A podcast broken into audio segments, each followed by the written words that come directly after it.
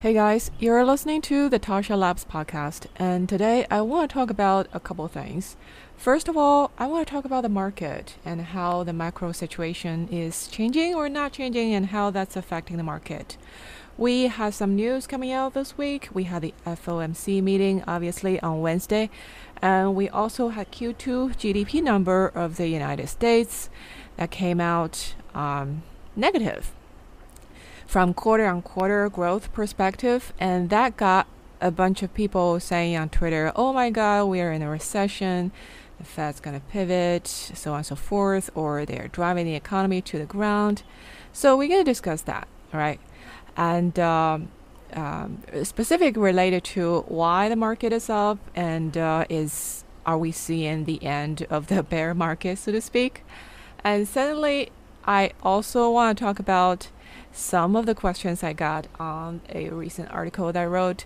Um, that is on 35 Web3 business ideas that could uh, disrupt traditional industries. So basically, I did this thought experiment. I put down on paper 35 ideas of I, I, look at basically the list of large companies in the world in nasdaq and s&p 500 and uh, I thought about how those companies were run alternatively on a Web3 model. And by Web3 model, what I mean is to use some kind of, to leverage the tokenization and the Internet of Values and the blockchain technology or uh, push decentralization of the business, business model further along. So I did that and uh, got a bunch of trolls on Twitter telling me, oh, these are terrible ideas. You're an idiot. Yeah, I know. So I'm not saying those are brilliant ideas, but it's a thought experiment, right? To to get you to think about what is really the value added of Web3 or tokenization business model and how potentially traditional business can be transformed using leveraging the new business models. And devil's in the details. You can tell me, oh, these are all shitty ideas because this would not work, that would not work. Yeah, I know. but this is really, um, you know, something that uh, get, that got me thinking, and uh, I, I, think um, got a lot of people thinking. And uh, I got some interesting questions on that, so we we can talk about that. And if we have time, last time, I I said I'm going to talk about investment. Um, methodology and investment related to is especially investment related to your personality, uh, which I think is quite important. Which because I realize by you know observing a lot of people in general, a lot of traders or investors, all types of investors make money in the market, and all types of investors lose money. You know, you can make money as a day trader. You can make money by hodling. You can make money by swing trading. You can make money by investing in very very early stage high risk companies or you can in, you can make money by investing in distressed assets. There are all sorts of ways to make money and people do that all day long. But in every of these category the majority of people do not make money. So when you can when you think about this it's less about what's the specific methodology that you follow. It's not like, uh, oh, hodling is definitely better than trading, or day trading is better than swing, or, you know, none of those are absolute in absolute terms better or worse. It's, uh, I think it all comes down to how you execute. And, uh, the quality of your execution, I think, has a lot to do with your personality. So you need to pick the methodology or method that really fits your personality, and that gives you a natural advantage, I would say. If if the way that you invest naturally aligns with the way that you think and operate in general in life. So I actually recently picked up a practice which is sh- I should have been doing this earlier. but I just like picked it up recently and uh, you know try to do it more um, in a more disciplined way, which I want to talk about it uh, if we have time. Um, yeah, that really helped me. So, but first of all, let's look at the macro. So Q2 GDP down um, on a Q and Q basis. So that that got a lot of people saying, okay, we have two consecutive a downtrend in the GDP level. This is a technical uh, recession, and when the Fed says, "Oh, this is not a recession," and people are, you know, uh, protesting that, "Oh, you're changing the definition of recession uh, because you just don't want to, uh, you know." acknowledge that you're wrong but you know all those things but seriously when you actually look at data right? Yes, GDP down on the Q and Q basis for the second quarter in a row. But what happened is uh, you you actually look at the breakdown so of the GDP. So so there are several things of why I I think yes the economy is still slowed down, slowing down, but this is we're not in a recessionary situation yet. So there are several points I want to make. Okay, first of all, if you actually look at the breakdown of the data, so the GDP growth you, you, you break that down into consumption investment, inventory changes, and, and government consumption investment, and the, and net exports. Those are the demand side uh, components of GDP, right? So if you look at how these components contributing to this uh, negative growth in Q2, it's mostly negative changes in business inventories.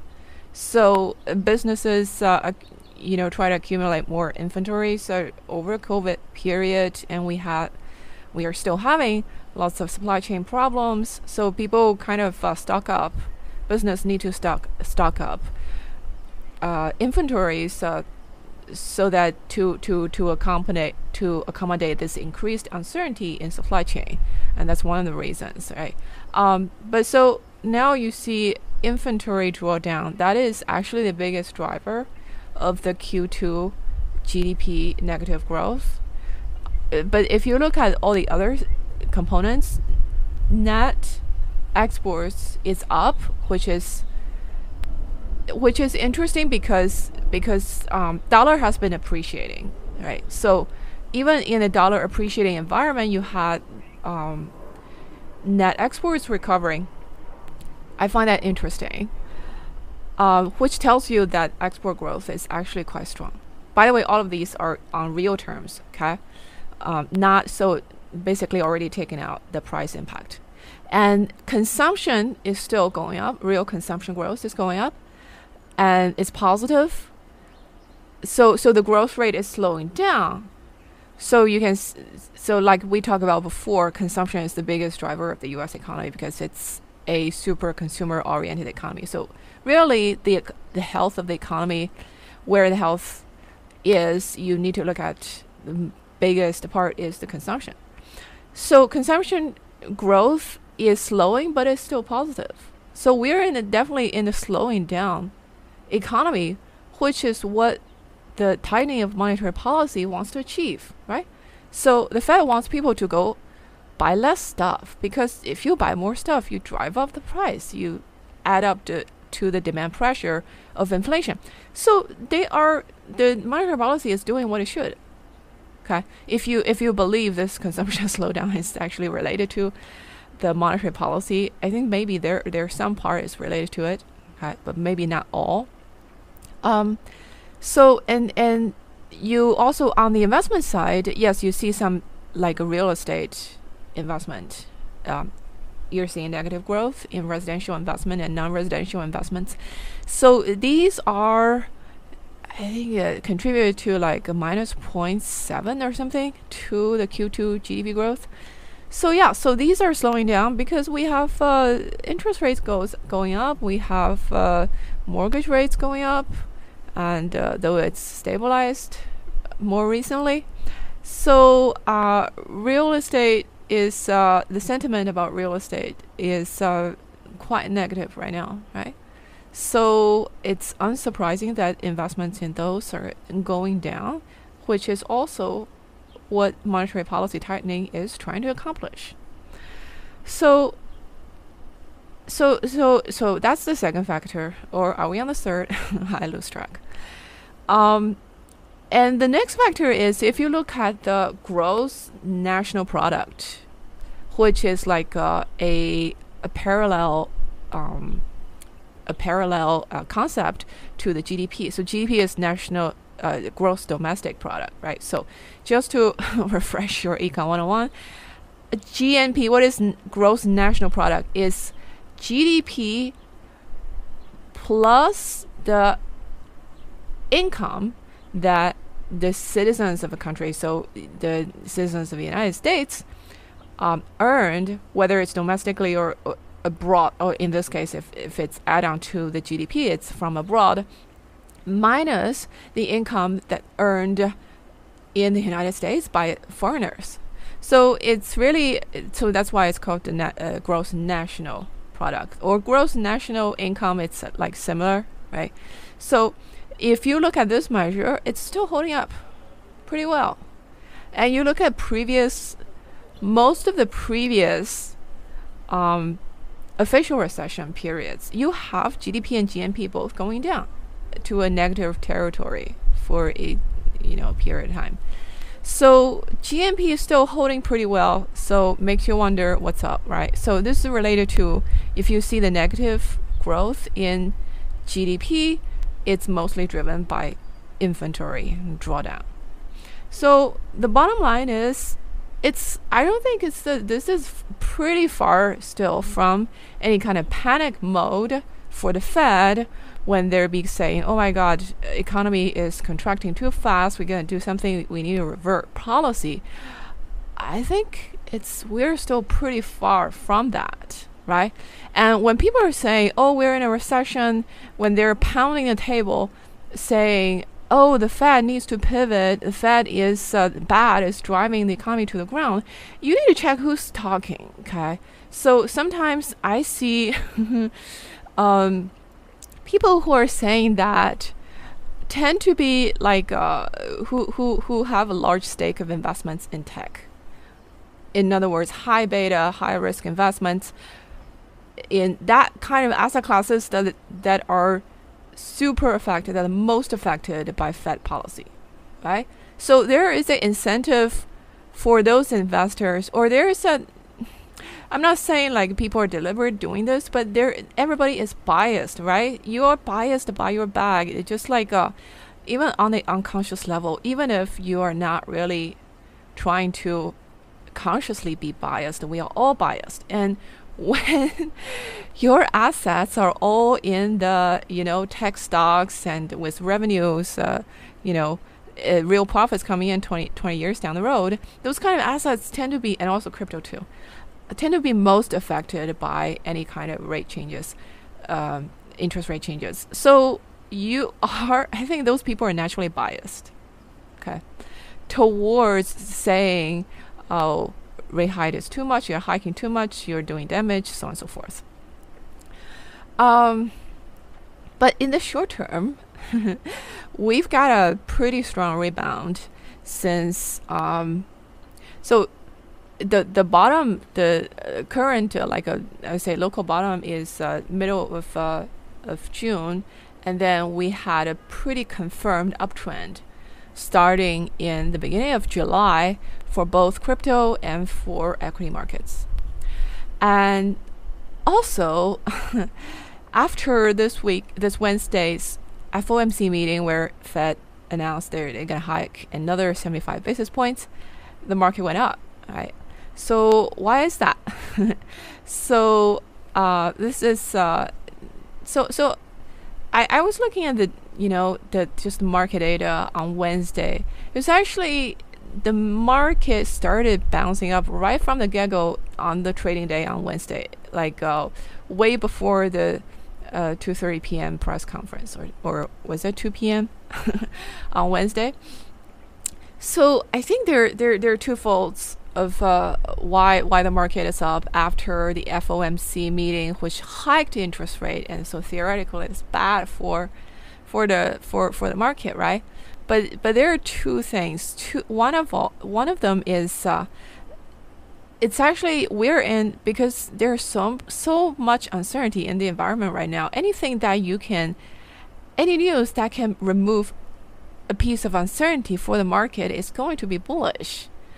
Um, so because the seven, 75 basis point at least bullish in the short term and 75 basis points were already widely expected by the market and the uncertainty actually was uh, were they going to hike 75 or 100 basis points, right? So a lot of people started saying, oh, we are going to see 100 in July because inflation is not coming down. So, and so, so if the ex- expectation is to say, okay, we're not sure if it's 75 or 100, but it's uh, pretty possible it's 100, and you have that uncertainty, and then it ended up being only 75, then, you know, everybody, you know, exhales, right? Give a sign of relief. So in that, so the, it's like uh, the market expectation is uh, you you have to look at what is uh, how the news uh, compares relative to expectations, not the absolute terms of the news. So we have a remove of that uncertainty, and that's the first piece. And the second piece is, uh, you know, a lot of people watch the market all day long and uh, try to discern any kind of uh, predictable patterns from the market, right? Um, people watch the market, humans watch the market, and machines watch the market too uh, to to practice pattern recognition all day, every day. So a kind of mini pattern you lo- notice it from the past, uh, the, from the recent FOMC meeting is uh, actually after after after each of the FOMC meeting, you had a mini bounce of the market. As far as I remember, I remember the past two it happened in the past two. I d- don't remember exactly what happened in the December meeting, but in in the March meeting, in the May meeting, you both had kind of a bounce after after the the Fed meeting, which is uh, somewhat part of it at least is related to the removal of uncertainty part that I just mentioned, right? So and and the March bounce was pretty significant. So now you have all these things happened uh, a few times in a row, and the market starts to pattern uh, pattern recognize, right?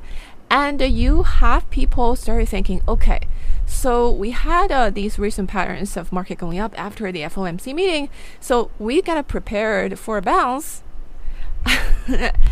Uh, after the FOMC meeting for this uh, pattern to continue, right? So you have already a bunch of people expecting that to happen and they're positioned for that to happen and like even before the FOMC meeting because uh, the, the way to make money at least one way to make money in the market is uh, you've got to be earlier than other people right?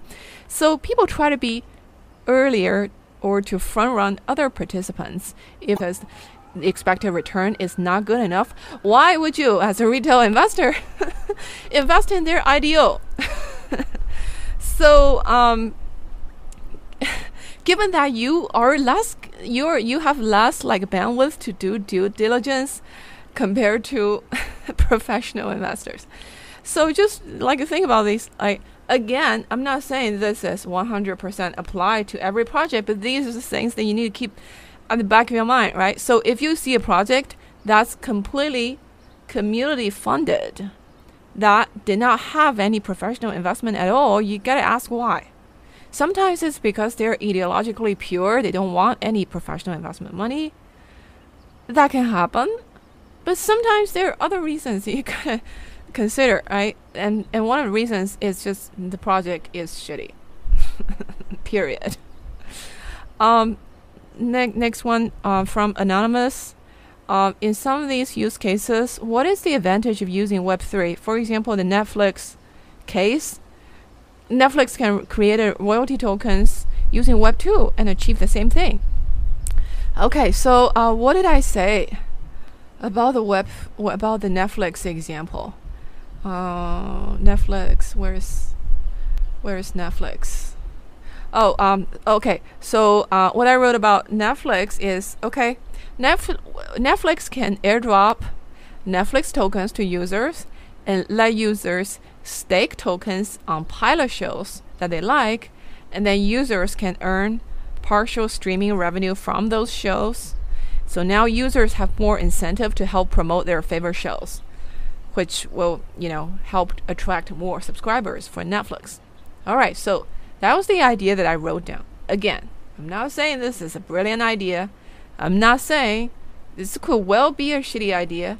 It could well be that when you actually look into the details, you figure out there are XYZ aspects is totally infeasible.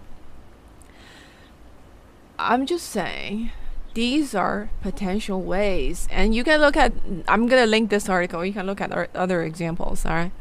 Um, other potential ways that you can just to give you a idea of how potentially businesses can leverage web3 right? So the question is if for this particular use case why cannot netflix just to create a database on their server and just you know give people points like airline points or credit card points, rec- record in their database, and then do the same thing. You don't need blockchain, don't need tokens, right? Yes, that's true. But remember what we talked about? I think that was the last episode, if I remember correctly. The value of public blockchains is the open database for all the values that represented on this platform to talk to each other. That is the like the biggest part of at least one of the biggest part of the value added of web3 model is it's a internet of value. It's not just like one database of value that is sitting on one particular company's server.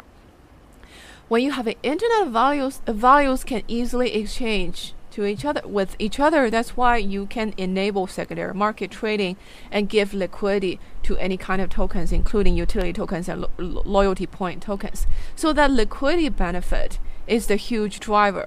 And the liquidity benefit is one of the huge factors that's driving the reflexivity of the crypto market. And because because you can have these uh, trading activities going on and people when they are holding a community token for example or they are holding the token of your liquidity programs now they have more incentive to actually help you grow because you know it, it gives them a some some kind of that that means their their uh, the monetary value of their token goes up. So in the netflix case yes the netflix can create a user database on on their server and you know do the same thing. But the thing is you don't you you're less able to actually trade those tokens right? So so with with web3 you, you if you have a show token and it, it's like the trading will likely the value will goes up you know according to the popularity of the show. And then you know users have more incentive incentive to help you to promote those shows. That is one way that Netflix can leverage that reflexivity, right? Again, not the only way. Maybe not. Maybe this is a shitty way. I don't know. But just to give you an example. So, with with if you have a company database, you there's harder for you to actually do that, right? Now, Netflix is a big enough company. They theoretically they can have their own marketplace for people to trade Netflix tokens, but you still it's way less powerful compared to an internet of values where you have one public blockchain platforms or several public blockchain platforms that open access tokens that exchange with which with each other can trade with each other can talk to each other. That is a very very powerful um, mechanism to help drive growth right? So you you think of a web 2 uh, each company they can run their own like incentive programs, but it's all like a, in their own database. It's all fragmented, and actually, this is not just a a phenomenon with any kind of loyalty program. It's a phenomenon with everything, all the data. You know, look at healthcare, look at uh, education database, look at like a travel industry. All the databases are sitting in each individual companies. You do not. It's very rarely because very rarely you have like public databases from each different pockets of uh, businesses or different pockets of uh, economic sectors where they can talk to each other. Because this is like a tremendous coordination problem right? To in order to make all these different databases talk to each other. So there are companies who do that in web 2 one of the um, like for example a company like zapier they basically they have basically it's a hub it, it's an api hub for different companies api to talk to each other to oh to connect different companies api so different applications can talk to each other right? Um, so um, if i so i can achieve things like uh, if you sign up for my email newsletter by the way, sign up for my email list newsletter. it's taschalabs.com slash newsletter. It's free, and I, you know, um, periodically publish things that help you become smarter about macro, about Web3. But that's a tangent. So if if uh, people, if you sign up for my email list, and then, you know, Zapier sends a notification to um, my uh, what is my other application which handles the email campaigns and you know record the user in the email campaign databases. So you allow different applications to talk to each other. But that is like a really heavy lifting really hard to do still. It's a lot of hassle for different applications to even connect to a hub like that. And because of this very disparate, very different API standards and security standards of different applications. Now, with Web3, with public blockchains, you have homogeneous or relatively homogeneous standards of how to publish tokens, which are representatives of values on chain. And uh, how, when you have like a harmonious, homogeneous uh, value standardized, standardized uh, you know, formats to publish this for for this database, then tokens can talk to each other. Now you have when you have different public uh, blockchain databases, now we are developing solutions for cross-chain messaging, for bridging, for those blockchains to talk to each other, so that on the application level, you don't really need to do much of anything to actually connect to the databases for other with other applications in order to allow for the internet of values to happen, right? So, um, so so you that to me is a serious serious uh, advantage of Web three of the uh, public blockchain platforms. Now, obviously, they're not performant. They're so slow. They're so shitty. There are all sorts of security concerns. And Web two databases they're fast. They're reliable because they're mature technology by now, right? So, but they do not have the openness, they do not have the composability which Web3 gives you from day one, blockchain gives you from day one. So, with, uh, you know, as tokens, as the Web3 technology continues to evolve, I hope, I think we are going to get more performance and more speed, but still preserve the open and, and composability and interoperability aspects, which is very hard to accomplish by Web Web two platforms. Okay, so next question by Mike A. Uh, how are we doing on time? Okay, we have a little bit of time. Uh, Mike A's question is um, when these ideas come into fruition, he means that, that the examples, ideas that I posted in, in this article, right? When, when these ideas come into fruition and adopted by large institutions, do you anticipate the companies to create their own blockchains, or will they build it on top of existing ones, such as Solana, Ethereum, or Avalanche, for example? Ah, very good question. The answer is I don't know.